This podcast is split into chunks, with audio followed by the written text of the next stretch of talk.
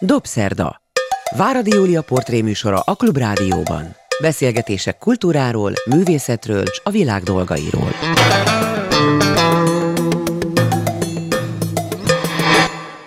Jó estét kívánok, ez a Dobszerda, én Váradi Júlia vagyok.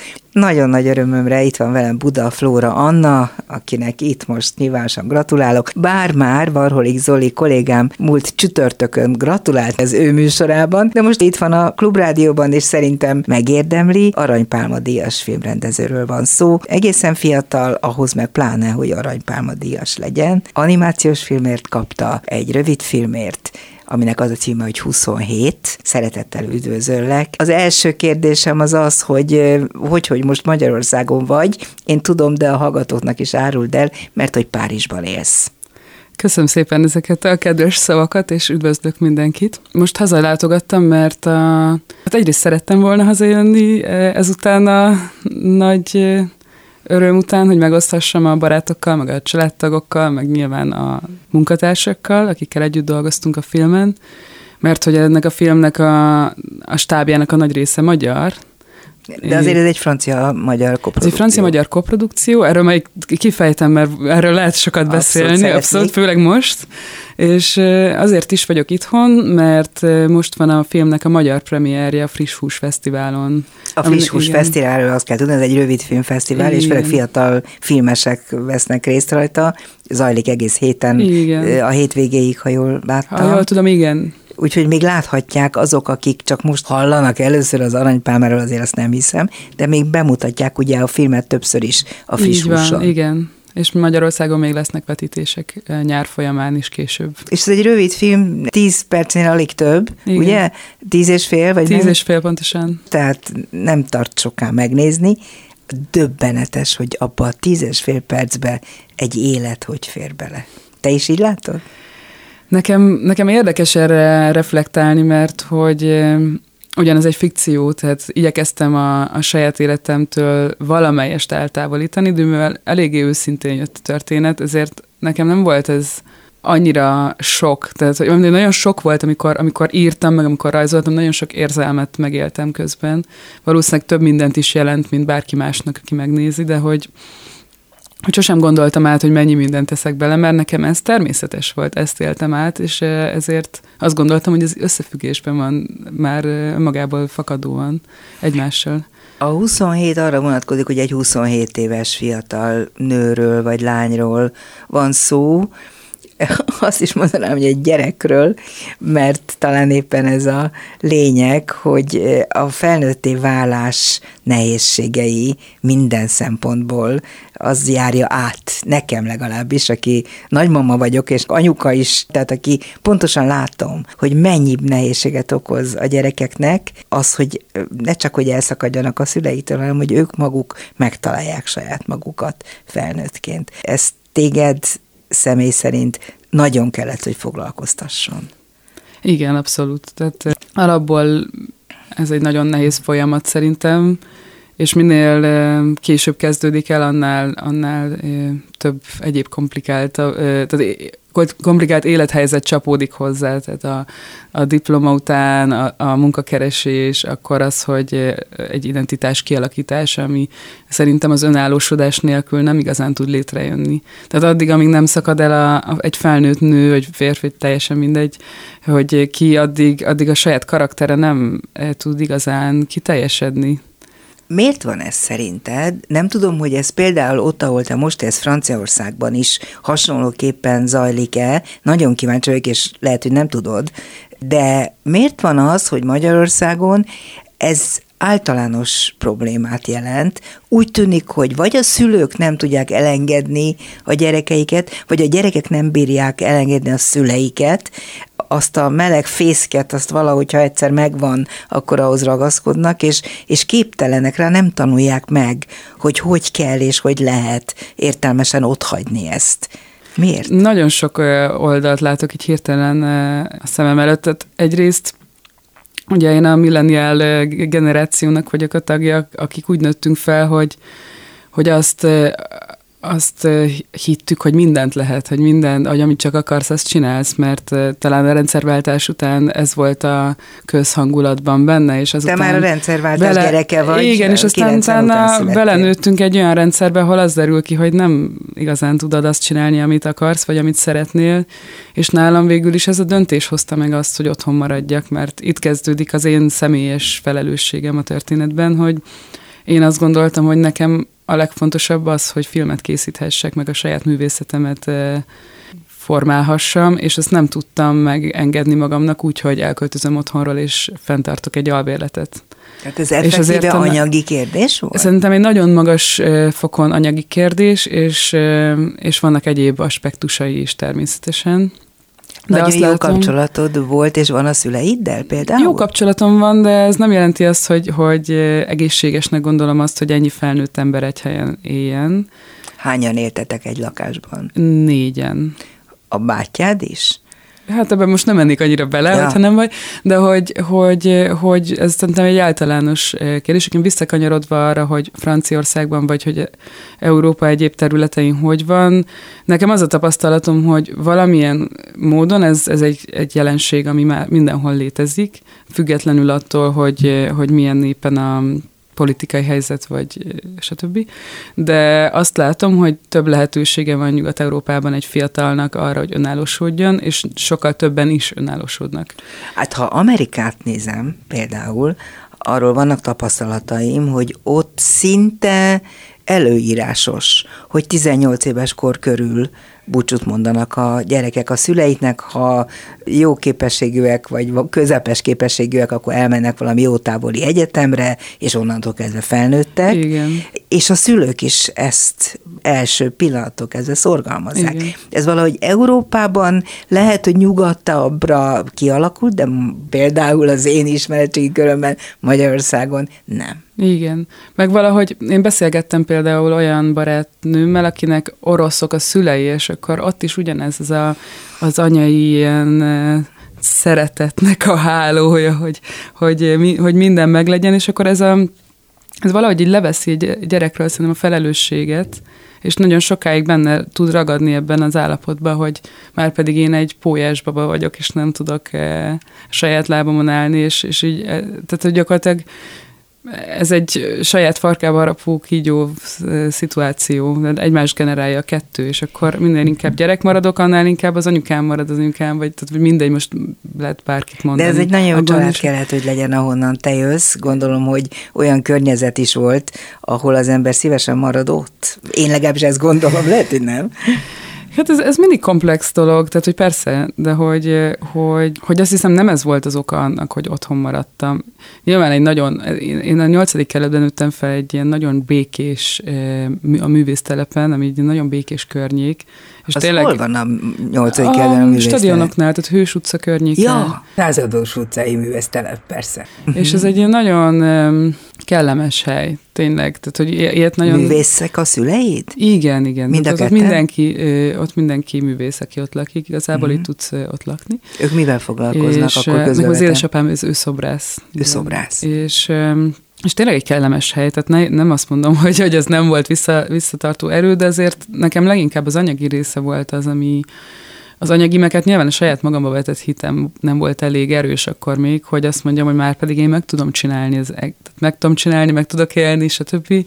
És végül érdekes módon a, ez úgy, úgy jött meg, hogy külföldre költöztem, először Dániában, ahol például ez a jelenség nincs meg. Tehát ott a 16 évesen elmennek bentlakás iskolába a tinédzserek. Ott tanultál Dániában? Nem, hanem egy, egy évet töltöttem egy művészeti rezidencián, és ott kezdtem el írni a 27-et. Uh-huh. Akkor már elvégezted addigra a, igen. itt a momét, és igen, ez akkor 2020-ban volt, és akkor januárban én kimentem, és 2021 januárjáig ott voltam, és akkor onnan költöztem Párizsba végül. Uh-huh. Tehát ott, ott szívtam magamba végül is ezt a, ezt, a, ezt a szellemi állapotot, hogy már pedig ezt meg lehet csinálni, lehet minden, vagy kicsit úgy megcsapott a szellem, és akkor végül hogy lehet az ember felnőtt úgy is, hogy nincs feltétlenül a hátterében egy ilyen támogató anyuka. Támogató anyuka ott van, tehát hogy nem, nem erről van szó, hanem, hanem inkább, a, inkább arról a helyzetről, ami Magyarországon van, hogy hogy nagyon drága albérletet kivenni, és ezt, azt valószínűleg leginkább úgy lehet finanszírozni, hogyha van egy általános munkája az embernek, ami reggeltől estig tart. Amellett és ezt nem, nem biztos, lehet filmet csinálni. Amellett filmet csinálni nagyon nehéz. Mi lettél te filmrendező? Azt olvastam, hogy kilenc éves korodban már eldöntötted, hogy filmeket fogsz készíteni, aztán egy kicsit átmentél a divat tervezésbe, Igen. de vissza táncoltál a képzőművészet, rajz, festészet irányába. Igen. De hogy, hogy mi indította el benned ezt a vágyat? Az, hogy nagyon sok filmet nézt, nagyon sok uh, művészfilmet néztünk egyébként. Talán az is hozzátartozik, hogy, hogy mivel sok nagy a korkülönbség köztem és a testvéreim között, én azokat a filmeket is már elég kiskoromban néztem, amiket ők néztek, és a bátyám már ekkor uh, művészeti egyetemre járt, ahol filmtöri órán rengeteg filmet kellett nézniük, és Te én néztem vele. Mellé. És akkor uh-huh. néztem vele a Von kar az Aki Kaurismakit, meg hát amit kellett vagy neki nézni.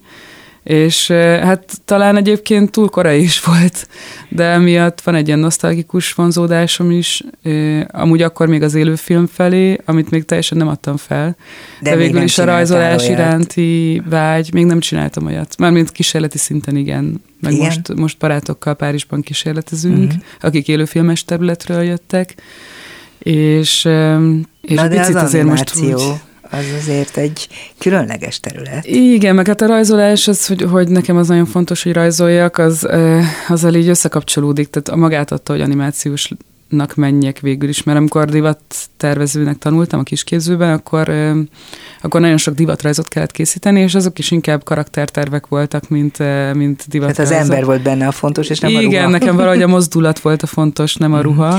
Láttam egy pár festményedet, nagyon megdöbbentett engem, arcok, portrék, női portrék, főleg. Igen. És azt vettem észre, de javíts ki, ha hülyeséget beszélek, hogy mindegyik arcon valami végtelen feszültség, szomorúság, ijegység, értetlenség, valami utáni, nem is tudom, kielégíthetetlen vágy, ilyesmit látok ezeken az arcokon, a tekintetekben. Ezt te tudod, vagy, vagy most én mondtam ezt neked, és lehet, hogy ez egyáltalán nem stimmel? De én egyébként tudom, meg egy időben már fel is tűnt nekem, amikor ezeket rajzoltam, hogy basszus, azért egy pozitív érzés sincs, talán egy vagy kettő. Na ezt mondom. De ez egy ilyen időszak volt, és ez, ez talán azzal kezdődött, hogy elkezdtem eh, egy coachhoz járni, és akkor arra beszélgettünk, hogy én hogyan, mennyire vagyok tudatában a saját érzéseimnek.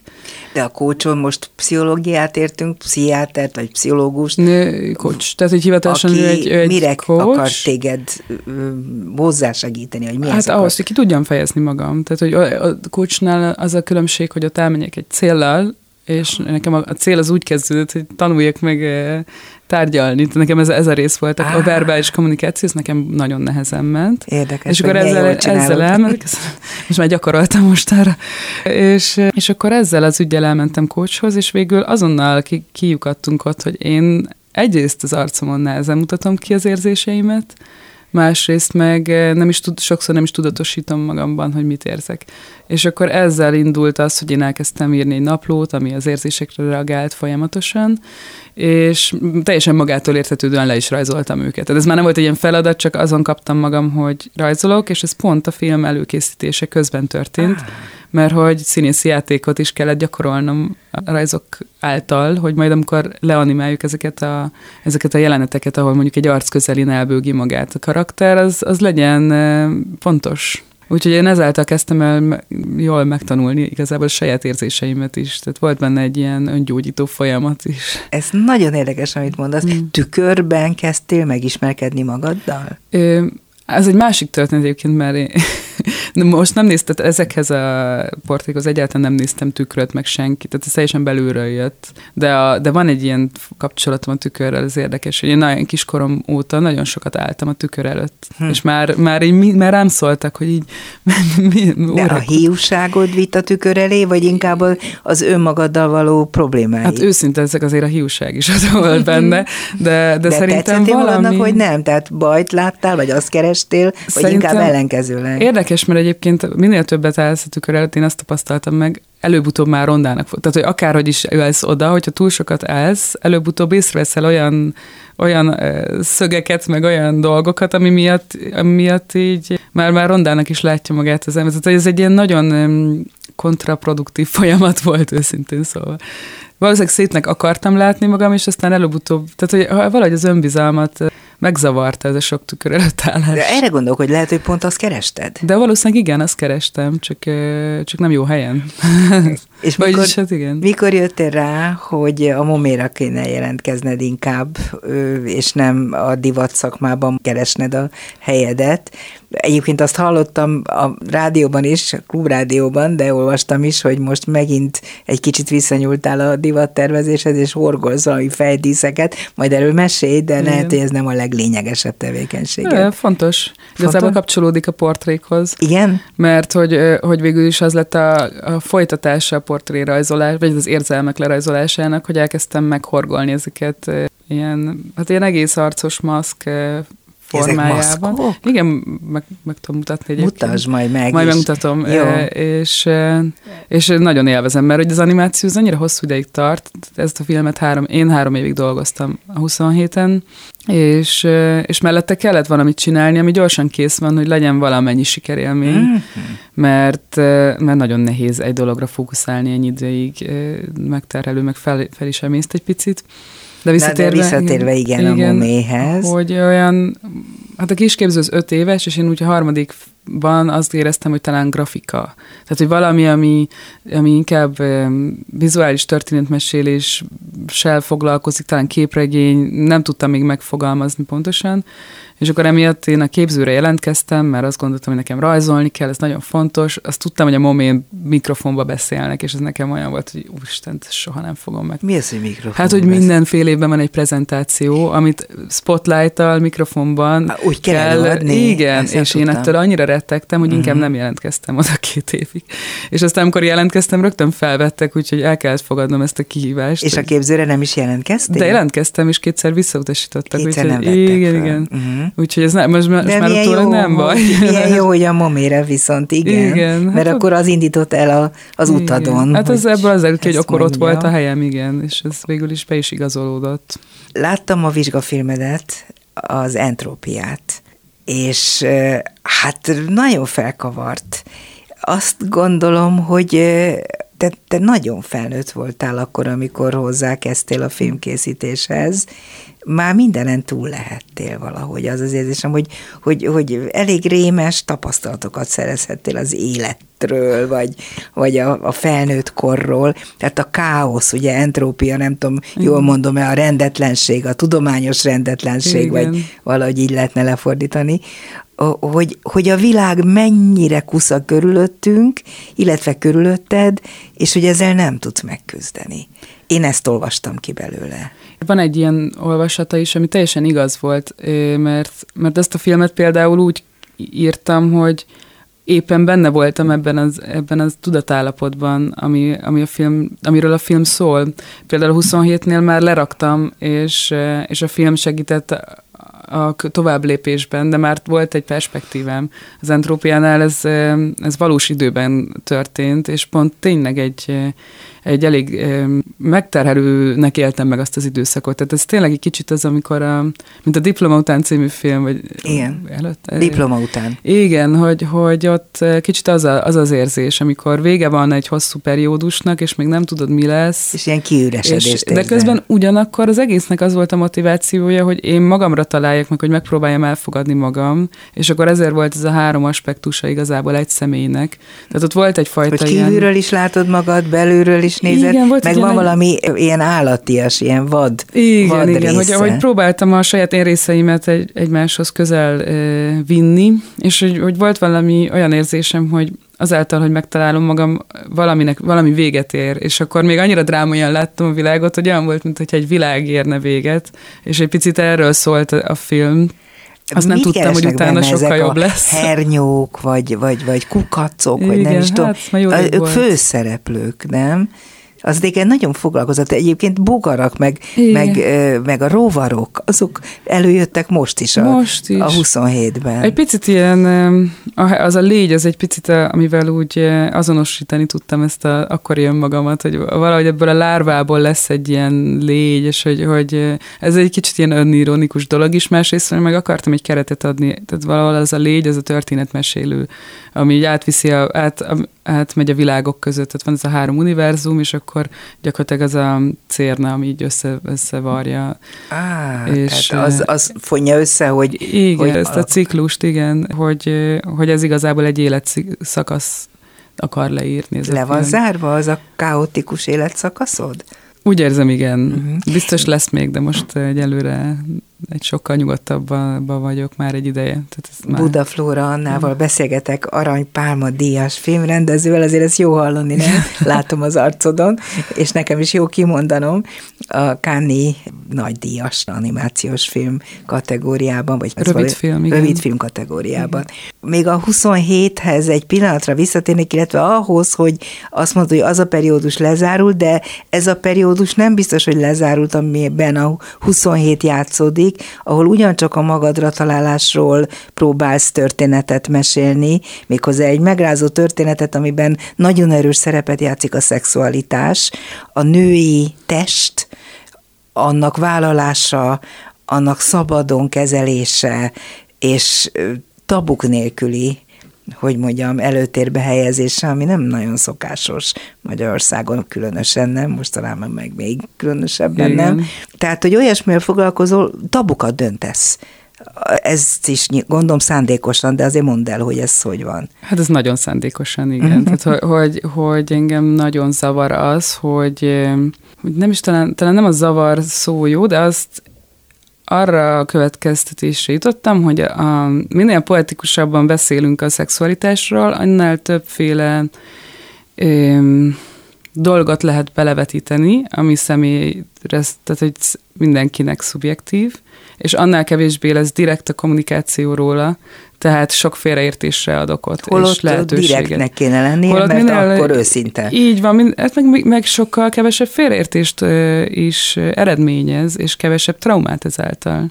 Tehát minél direktebben tudunk beszélni a szexualitásról, akár partnerek egymás között, annál kevesebb esélye van, hogy bántsuk egymást, és már pedig ez egy nagyon érzékeny terület, és hogyha ezt nem tanuljuk meg, akkor, akkor sok trauma érheti az embert. Hát elég sokat, sok embert ér sok ezt trauma mindenkit, emiatt. Szinte mindenkit nem Azt a kifejezést használtad, hogy szociopornó. Igen. Nagyon tetszik, de jó lenne ezt bővebben kifejtenéd. Nekem van egy verzióm, de az mindegy, hogy én mit gondolok. Nagyon kell csak, hogy te hogy fogalmazod ezt Igen, ezt kicsit viccesen mondom, mert végül is a pornó az nem valósult meg úgy, úgy vagy hát mondhatjuk ezt is végül is annak. Nekem fontos volt, hogy, vagy amit, amit én hiányolok a pornóval, és amiért nem is nézek már nagyon régen, az az, az hogy nem, nincsen semmilyen személyes kapcsolódás a karakterek és a nézők között. Nem érted, hogy miért miért szeretkeznek ezek az emberek egymással. Már szó is, Kik ők, honnan szó se való oda a szeretkezés, hát mert nem, abban igen, benne kell, hogy legyen, legyen Mert most már vannak olyan mellék ágai azért, ami, ami elkezdődött egy olyan irányba menni, már az érzésekről, igen? meg történetről szól, de ez... Erről keveset kev- tudok, mert, Igen, de kevés is van, tehát hogy azért uh-huh. összességében még mindig... Tehát amivel a... a történet úgy zajlik, hogy van benne valami hát sokkal tudatosabban meg fe... kapcsolat? Igen, vagy, vagy, vagy felelősség teljesebben rendezik meg, és ennek nagyon sok válfaja van, de engem nagyon zavart az, hogy, hogy nagyon sok esetben az ingyenesen elérhető pornóoldalakon emberkereskedelem áldozataivá vált embereket nézünk szexelés közben.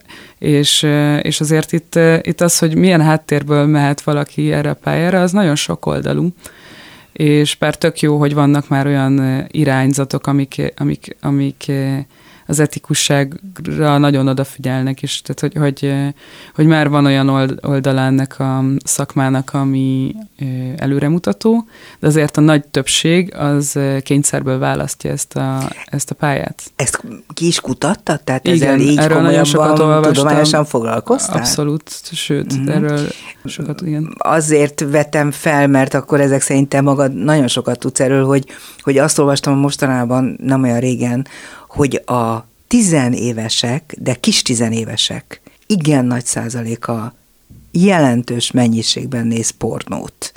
És hogy ez vajon mit fog okozni, mert régen azért ez nem biztos, hogy így volt korábban, tehát a szüleik még nem élték ezt át.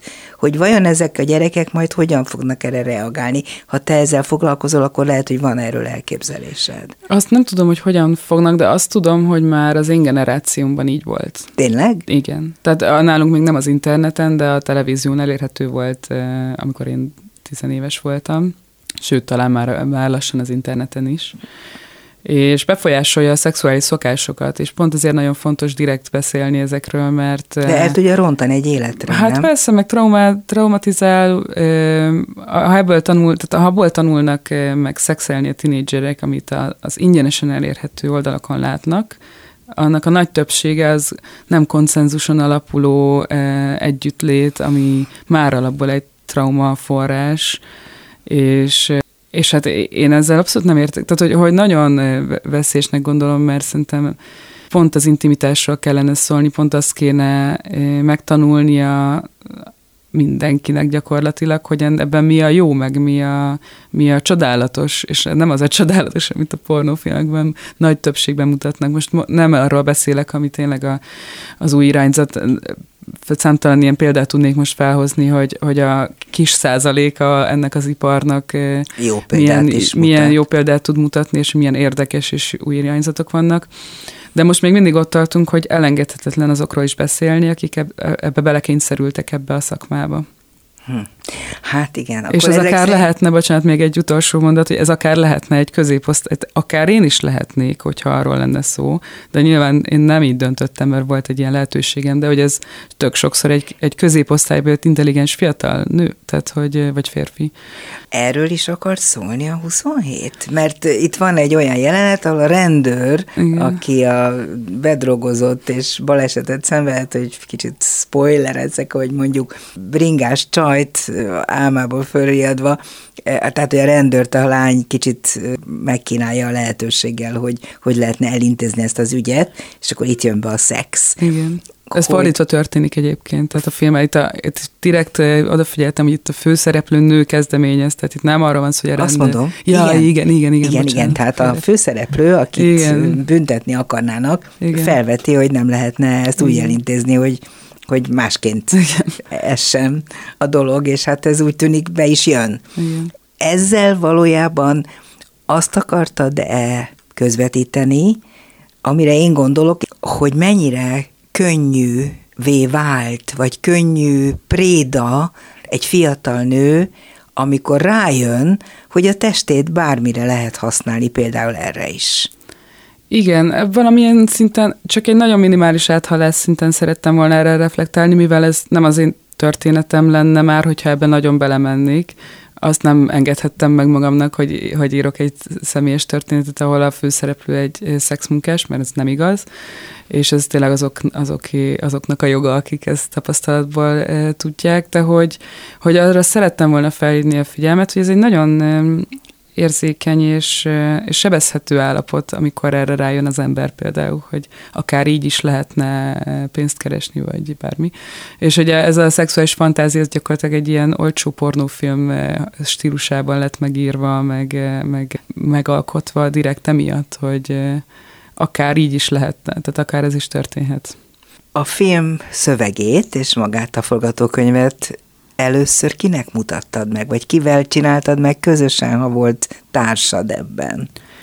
I, a, fi, az, tehát a, a, a könyvet én írtam, és már nem is tudom, kinek mutattam meg. Én azt hiszem, hogy angolul írtam először? Nem. Dániában írtam a, a, a forgatókönyvet, és angolul írtam, mert ott többen is olvasták. Tehát angolul írtam meg, a párbeszédeket írtam később magyarul. És Én először, tehát, hogy a francia produkciós cég, a Miu Productions, ők, ők velük már előbb volt kapcsolatom, mint, végül, mint, mint a Bodával, tehát ők később kerültek be a képbe. De várj egy kicsit, a Miu Productions, tehát a francia társ, Igen. vele már dolgoztál, tehát ismerted őket? Igen, én gyakornokként kezdtem, tehát egy nagyon, nagyon egyszerű hősútja modellről beszélünk, gyakornok voltam a, az Andrés Evnágyának a rövid filmjébe Szimbiózusban, ah. Ami szintén egy francia-magyar koprodukció, Igen. és akkor én ott kezdtem, és végül aztán ott háttértervező pozícióba kerültem a gyakornokból, tehát ott rajzoltam, festettem, meg terveztem tehát egy részét. animációs gyakornok hát, voltál. Igen, és akkor ott közben... De ez kint Párizsban? Nem, ez Valenszban volt Dél-Franciaországban, és pont a diplomavédés után négy nappal mentem ki. Tehát én még mindig dolgoztam a, a saját diplomafilmemen a munkaórák után. Úgyhogy este ötig nem tudom, Nágyának a filmjén dolgoztam, utána bemaradtam, és, és folytattam az entrópiát.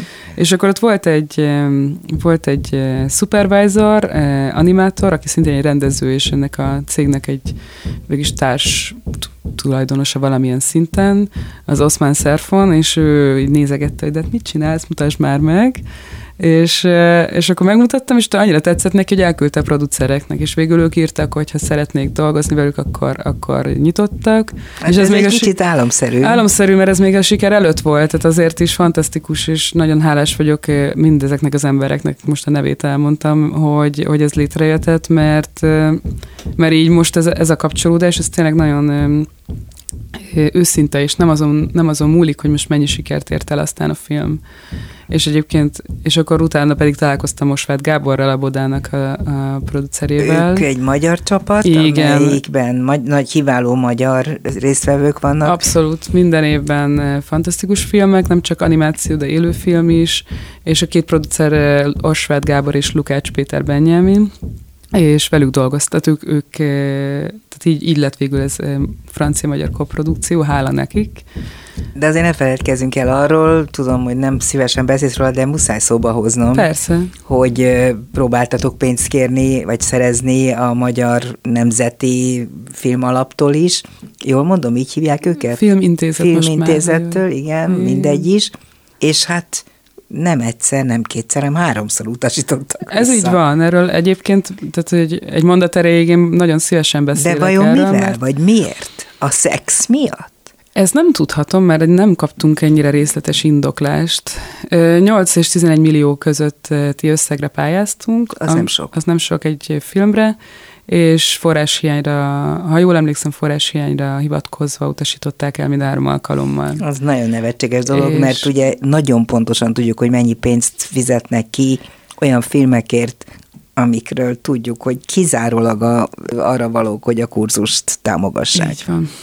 De, de a Bodának hála, akik mind, ezt minden évben küzdenek ezzel a problémával, Öm, újra és újra próbálkoznak? Újra és újra próbálkoznak, és újra és újra olyan filmek születnek, amik Berlinben nyernek, Szarajevóban, most Kánban.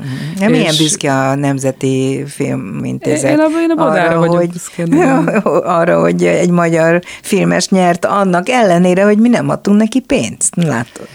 Nevetséges. Én ezt nem is méltatom. Igazság szerint az, annak örülök, hogy van ez a, van ez a cég, és a Boda, akik, akik ennek ellenére fenntartják a magyar filmnek a kvalitását, és minden évben kockáztatnak és létrehoznak új alkotásokat, és szerintem róluk kell beszélni, mert mert minél többet, szerintem azzal lehet változást elérni, hogyha többet beszélünk olyan emberekről, akik csinálnak valamit. Igen, vannak egy páran, akik és az ingüket, gatyájukat is leveszik azért, így hogy van, és, segítsenek és, és valakinek filmet létrehozni. Igen. Mások, akiknek meg van a mi pénzünkből, azok meg nem adnak. Szóval én ezen nagyon ki vagyok borulva, de... Abszolút egyetértek, tehát félre ne érts, csak, csak én azt, azt tapasztalom, hogy talán az, a, az az én szemszögömből a legerőteljesebb reakció itt, hogyha, hogyha az azon kezdjük, tehát arra, arra irányul a lámpa, ami, ami van, és, és itt van ez a tök jó csapat például, és, és ott van a 30%-os film irodán keresztül igényelhető adóvisszatérítés, amiből lehet magyar filmeket készíteni. És így a közszédelemmel ellentétben ez egy francia-magyar koprodukció, mert van benne magyar, magyar pénz. pénz. Tehát ezt, ezt nagyon fontos kiemelnem, mert már nagyon sok mindent olvastam ezzel kapcsolatban, és ugyan egyetértek azzal, hogy, hogy felborító a helyzet, de nagyon fontosnak gondolom, hogy, hogy vannak, történik valami, és igenis itt van ez a, ez a boda mire érdemes figyelni. Ott voltak a aranybálma átadáson, a Bodái? A Gábor ott volt, a Osváth Gábor. Osváth Gábor ott igen. volt, és ott voltak a Miónak a igen, emberei igen. is. Igen. Hát azért ott nagy Hát nagyon lehetett. fantasztikus volt tényleg. Mi annak a következménye? Tehát azt tudom, hogy pénzzel nem jár az aranypálma, nehogy véletlen valaki félreértse, és azt gondolja, hogy te most egy halom pénzzel nem. mentél vissza Párizsba. Viszont azzal biztos, hogy jár, hogy ha ott van az ember neve mellett, hogy aranypálma díjas filmrendező, akkor a továbbiakban egy kicsit könnyebb az élete, vagy a helyzete. Még, még nem látom ugyan a jövőt, de azt feltételezem, hogy, hogy ez sokat fog segíteni, igen, a szakmai... Konkrétan Például talán egy, elköltözhetem, elköltözhetek egyedül egy, egy albérletbe a lakótársak helyett, talán ezt, ezt okozhatja.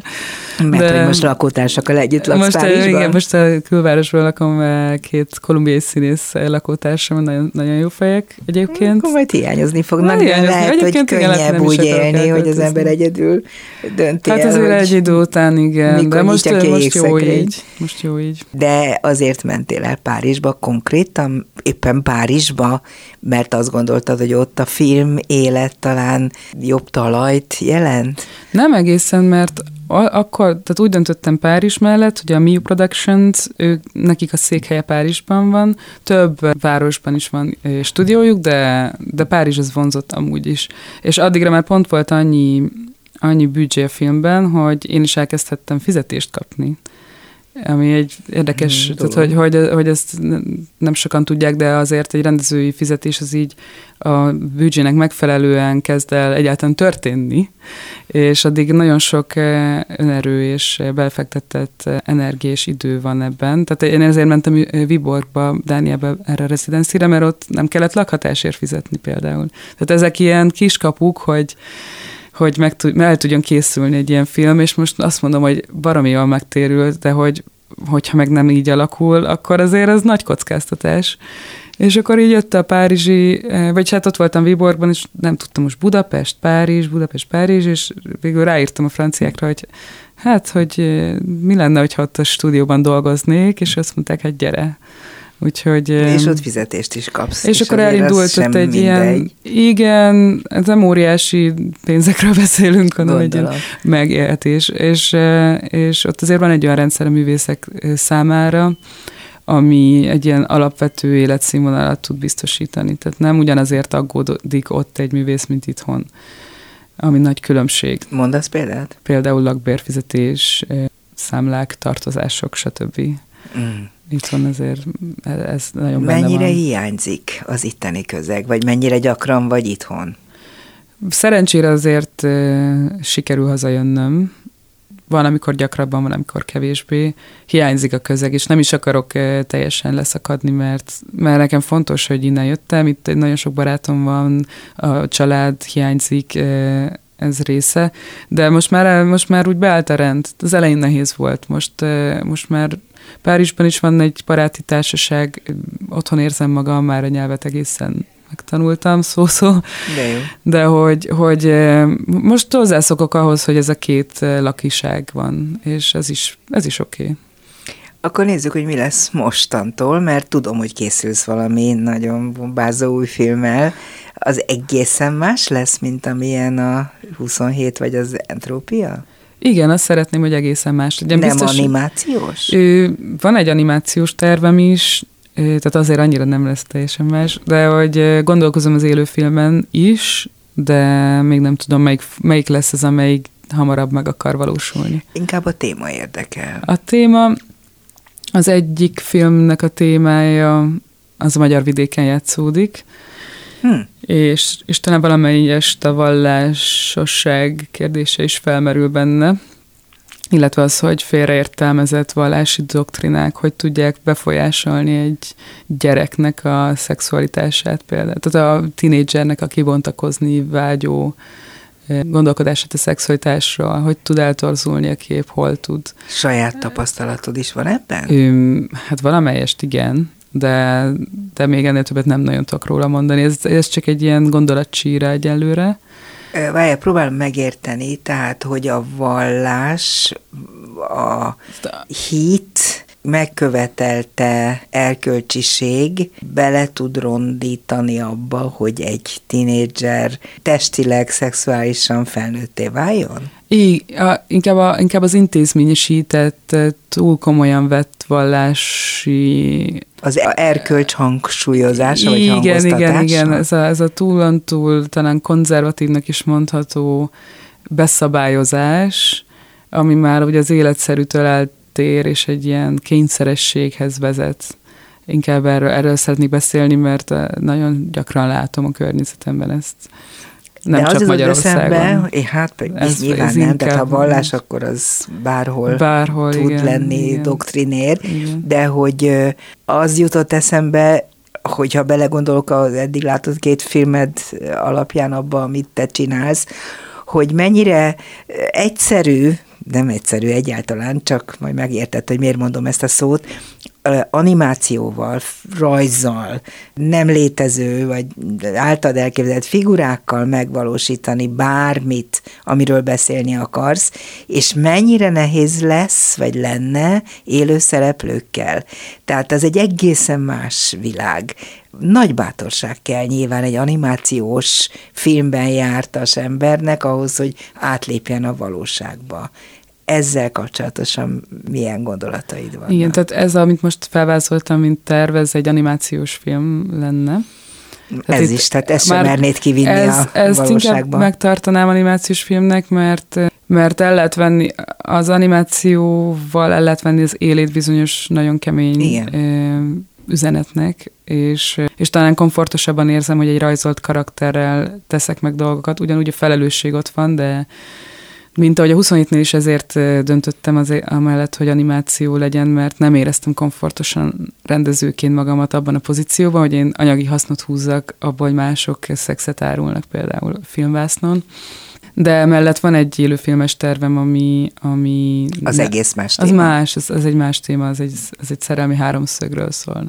De ez még, ez még nagyon eh, kezdetleges fázisban van. És az biztos, hogy nem animációs szerep. Én azt hiszem, hogy ezt nem akarom animációban. Igen. Létezik vegyes is igen, ismerünk olyat, nagyon igen, jó filmeket. Ez igaz. Én nem tudom, hogy ez az én műfajom. Én, azért, én ilyen mindent vagy semmit vagyok egy picit ebből a szempontból, és nem tudom, hogy nekem jól állna egy, egy, egy ilyen vegyes, valamilyen szinten vegyes tud lenni, hogy, hogy olyan, olyan animációs technikákat használni, mi már bevett az élőfilmesek között is.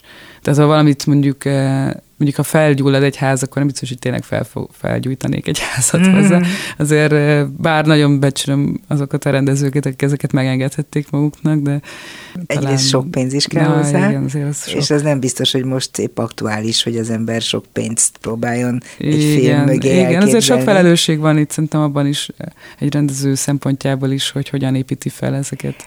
Most hát majd gyakran hallok ilyet, főleg fiataloktól, akik a, ezt a bizonyos környezetvédelmi vagy ökológiai lábnyomot nagyon komolyan veszik, hogy a drága filmtől is el kéne távolodni, hogy a filmkészítésben is nagyon gyakran olyan fölösleges eszközöket, fölöslegesen kidobott pénzeket lehet ismerni, amelyekre egyáltalán nem lenne szükség, és ezeket inkább meg kéne menteni olyasmire, ami viszont nagyon kívánná a támogatást. Ezzel te hogy vagy? Én ezzel egyetértek, az igazság. Bár, bár nehéz téma, mert azért nagyon sok olyan film van, amit szeretek, és, és fantasztikus, meg nagyon sok pénzből készül, meg elképesztő dolgokat. És csak azért fantasztikus szerinted, mert nagyon sok De pénz nem volt, hiszem, nem? igen, én azt gondolom, hogy nem ezen múlik, és, és talán minden, mindenképpen tudatosabban érdemes lenne hozzáállni ez, ez, is, ez az oldalához is a filmkészítésnek. Tehát te magad sem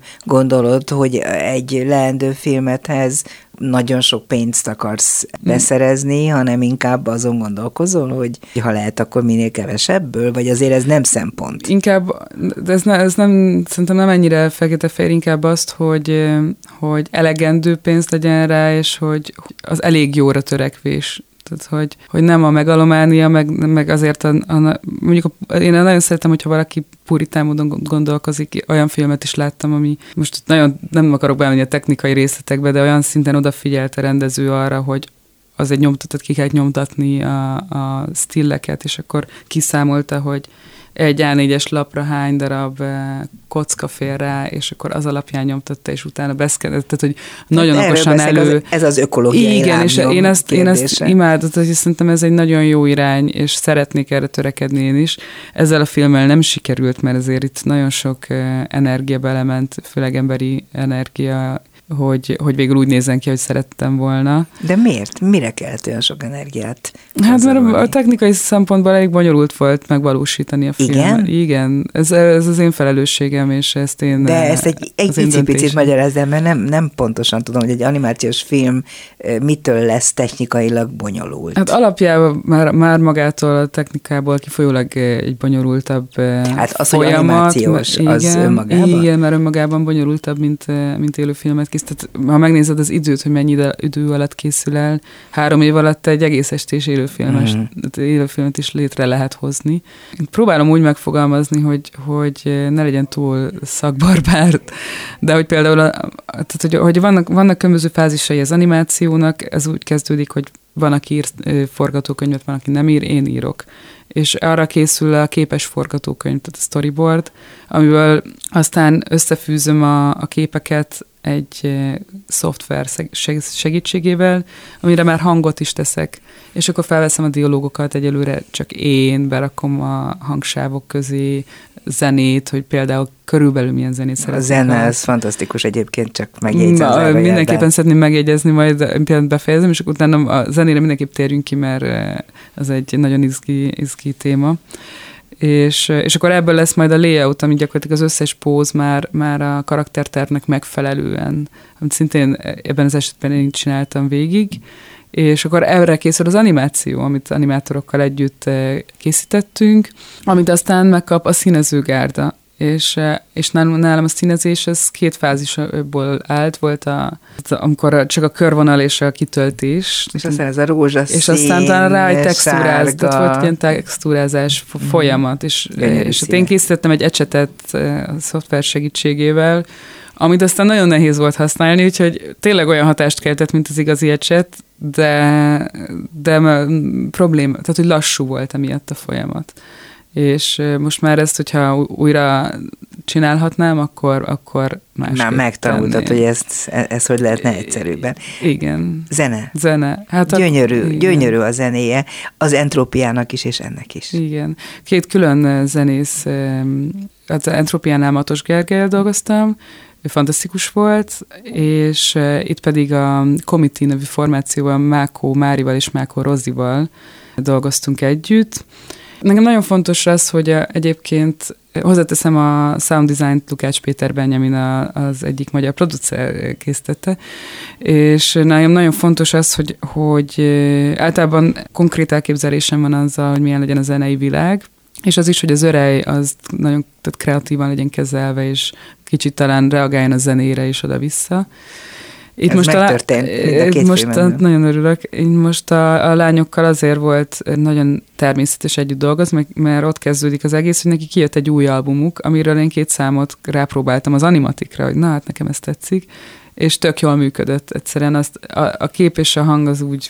Mekkora szerencse. Passzolt. Így volt az Entrópiánál is egyébként, hogy meglévő, Gergőnek meglévő számát raktam a, a képre, és tök jól volt, és akkor utána ő készítette a, a, abban az esetben a sound design-t.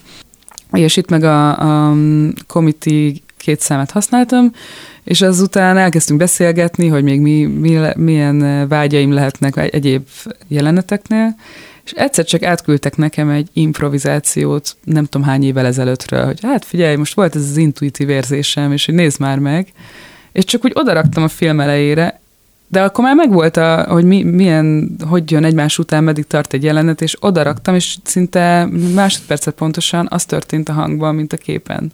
Tehát ott van ez a, ez a bogár repüléshez hasonló hang, az ott volt benne. Azt nem kellett nekik belerakni, hanem ott volt. Ezek a csodák. És ez csoda volt, és akkor az volt, hogy jó, hát ennek így kellett lennie ennyi. És utána még persze ők egy picit rá impróztak a végén, de hogy nem, nem volt az, hogy nem kellett megvágni. Ez Fantasztikus. Volt. De valószínűleg sok-sok csoda ért össze ebben Igen. az aranypálmában. Hát meg valahogy ez a vonzás törvény szerintem, hogy azt vonzott be, a, akikkel egy húron pendülsz, vagy, vagy mm. valahogy ez, ez, erre én nagyon odafigyelek most, meg szerintem már akkor is elkezdtem erre egy picit így kinyitni ezt a hatodik ér, vagy nem tudom azt, hogy mondják, de hogy... hogy Csápot. Igen, azt, az a legfontosabb, most már ezt érzem. Nagyon érdekes minden, amit elmeséltél. Buda hát, Flóra Köszönöm. Anna volt a vendégem a mai Dobszerdában. Hát még hosszan hallgatnálak, mert azt hiszem, hogy ez egy rendkívül érdekes történet, ami az aranypálma mögött van. Nagyon köszönöm. Örülök, hogy itt voltál. Én is. A mai műsorban Král Kevin, Mátyus László, Rózsahegyi Gábor, Csorba László és Pálinkás János segített. Köszönöm szépen az ő segítségüket. A műsorunkat akkor is hallhatják, hogyha nincsen adásban. Vasárnap délben egyébként megismételjük, de hát az interneten meg lehet majd bármikor hallgatni. A YouTube-on ott nézni is lehet Budaflóra Anna, Aranypálma díjas filmrendezőt. A szerkesztő műsorvezető Váradi Júlia volt, köszönöm a figyelmüket, viszont hallásra! Dobszerda. A világ dolgairól beszélgetett vendégével Váradi Júlia.